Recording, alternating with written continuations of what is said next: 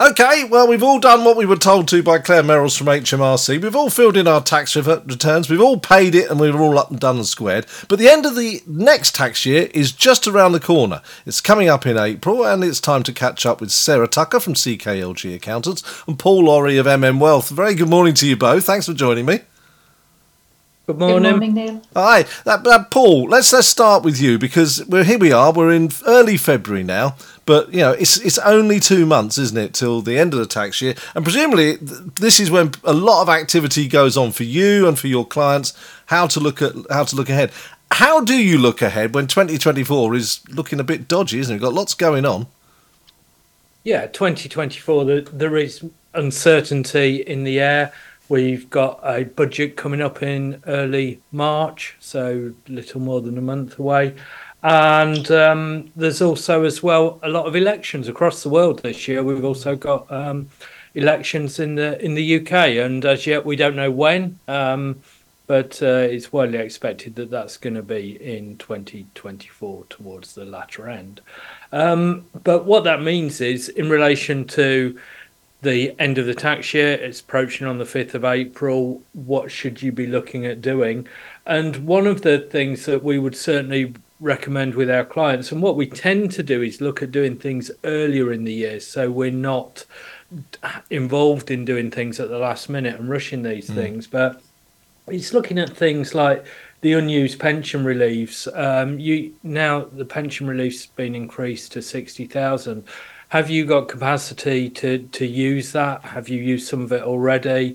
Uh, you've got carry forward, so you can go back previous years as well. So it's a good chance to to check that as part of your end of tax year planning, and do that. You can obviously do it yourself, but when you start looking at the bigger numbers, it can become complicated. So it's always worth getting some advice on these more complicated, complex, larger contributions and especially if you're looking at something like the lifetime allowance and the impact of that, which is to be removed and abolished at the end or the start of the new tax year on the 6th of April, is getting some advice regarding your options as to whether you previously didn't make contributions, but you now may consider doing so.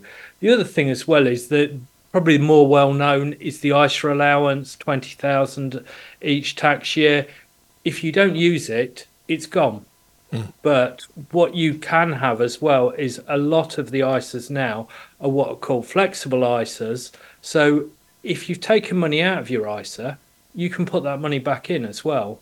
So if you've already done 20,000 but then you've taken 10,000 out, you could still put 10,000 back in. So there's still capacity to use that by the end of the tax year. And as well, capital gains tax exemption that's going to reduce. It reduces to 3,000 on the 6th of April 2024. Is there anything more you can look at for that? Is that something worth looking at? So, you know, I'm sure Sarah can give you some more information, more details regarding that. Indeed, indeed. Now you talked there about the budget coming up. Is a budget in the in early part of March. It's unusual, isn't it, for anything that they announce then to suddenly kick in immediately on this next tax year? But how likely is that? Could they could they turn around on the sixth of March and go, yeah, starting starting sixth of April, this is going to happen? Very much so. Very much so. It's it's an unknown, and you know we are moving it. We if we have an election, there's likely to be some form of tax giveaway in one form or another.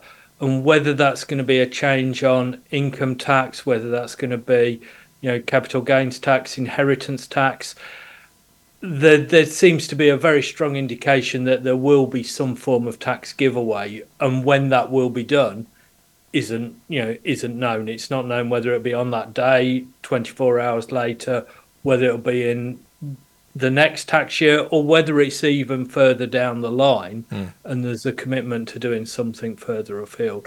But certainly would always recommend is you know get your use your allowances, use your exemptions, get them done now and don't wait for the budget because the budget may not give you any of the answers and you're still making sure that you're utilizing what you can when you can now. So look at doing it sooner rather than later. That's always the mantra we chant, isn't it, Sarah? How do you see these things? It, it, it, certainly is, and I think you know, uh, as Paul says, it, you know, we've got a lot of uncertainty this year, um, and the the general direction of travel um, in terms of the the, the um, budget would appear to be tax cuts. Um, we know why they're putting that out there, um, but we we just don't know really where we are. So all we can do at the moment is work with what we know, mm. and of course every, anybody that works in um, the world of private client tax um, has been busy completing tax returns, um, understanding what clients' positions is as at today. Um, just picking up on a couple of things that Paul mentioned, um, it is looking at if you've got that spare cash, um, boosting your pension your your pension pot um, you you mustn't forget that actually you you can carry forward three years worth of unused reliefs. Now that earliest year completely evaporates when you get to 5th of April.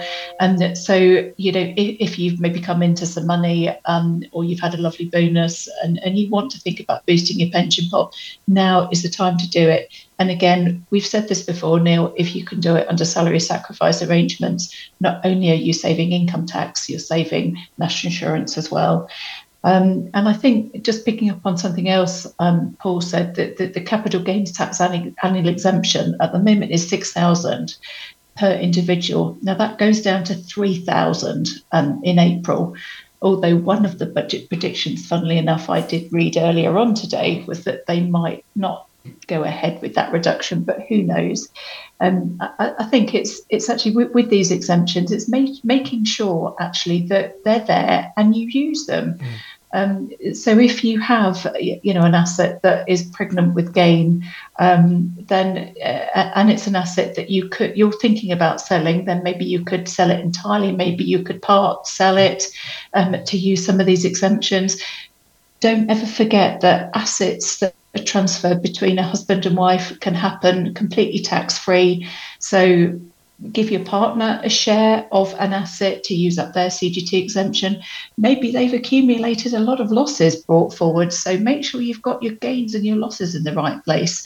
Um, and also, the starting point with any sort of capital gains tax calculation is to understand what your true base cost is if you've inherited an asset, it will be its probate value. That's the value at the that's the value of the asset when the person you inherited it from passed away, not its original cost. Right. Um, so oh, it's, it's it's good homework. This is it's, it, this time of the year. We're always working with financial advisors like Paul, um, and making sure they're aware of capital losses, making sure clients are crystallizing gains in the right place, making sure the right person is making the capital gain.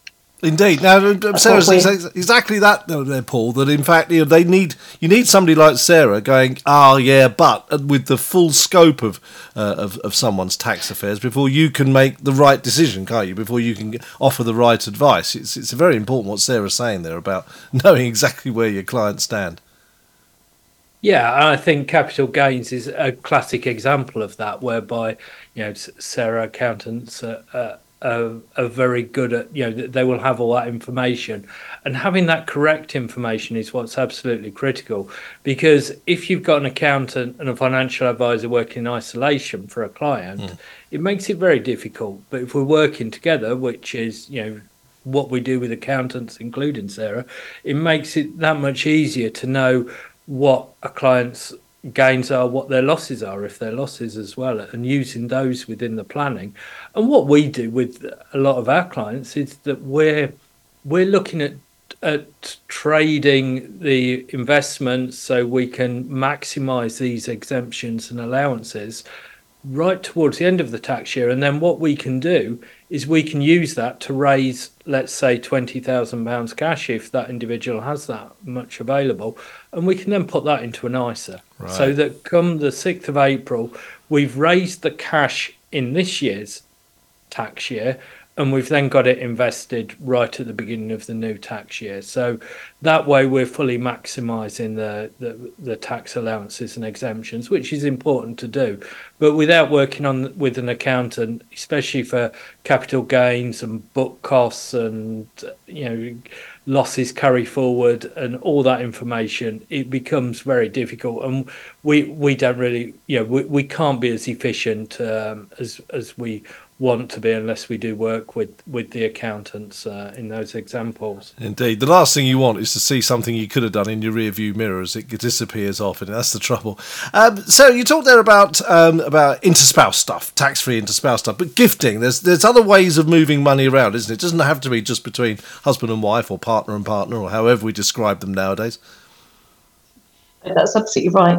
Um, I think you thinking about sort of the wider picture, mm. um, and particularly for the older generation, um, those that are concerned with um, inheritance tax savings, um, it is actually make, making use of the annual inheritance tax exemptions, the 3,000 annual exemption that everybody has, the small gift exemptions of £250 per recipient if you've got a big family, that £250 per recipient actually can add up. Mm. And that's on top of your 3000 annual exemption.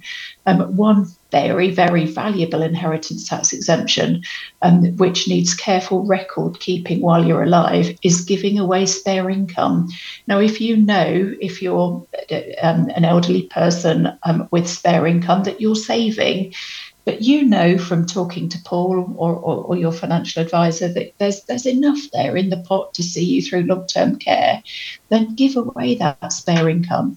Now, if you make a regular habit of giving that away, um, and you keep a record of it and you can prove that that income is spare income or your executors can when the time comes, then that is another exempt gift um, when it's made it's a terrific exemption, and, and we certainly help a lot of our older clients maximize that exemption. Um, another gift that you can make during your lifetime and on death that's completely exempt from inheritance tax is, is when you make a gift to a charity. Um, the key thing to, to note if you're going to make a gift to charity while you're alive is that make sure the spouse that pays the highest rate of tax is making that donation. And if if one of you doesn't pay any tax, then please don't tick that gift aid box because it will come back to bite you. Um, but make sure certainly if I could if anybody can take anything away from this this morning, then make sure that the spouse that pays the highest rate of tax ticks the gift aid box and makes those donations. There you go. You've got just a couple of months to get this all sorted before the new tax year starts. And I'm guessing that both Paul and Sarah's diaries are fairly full at the moment and filling up with people who are needing to take it. So, I mean, it's not too late, but you kind of need to get people booked in. Is that right? Yeah, very yes, much absolutely so. right.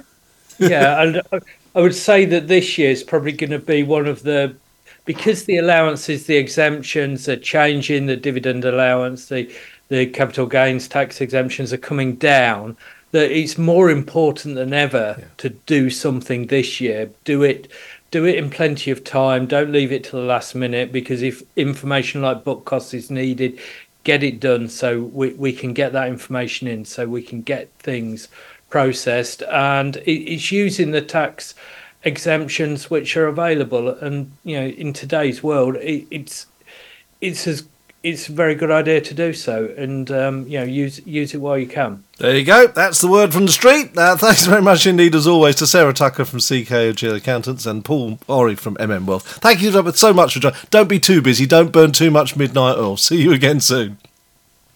Hey.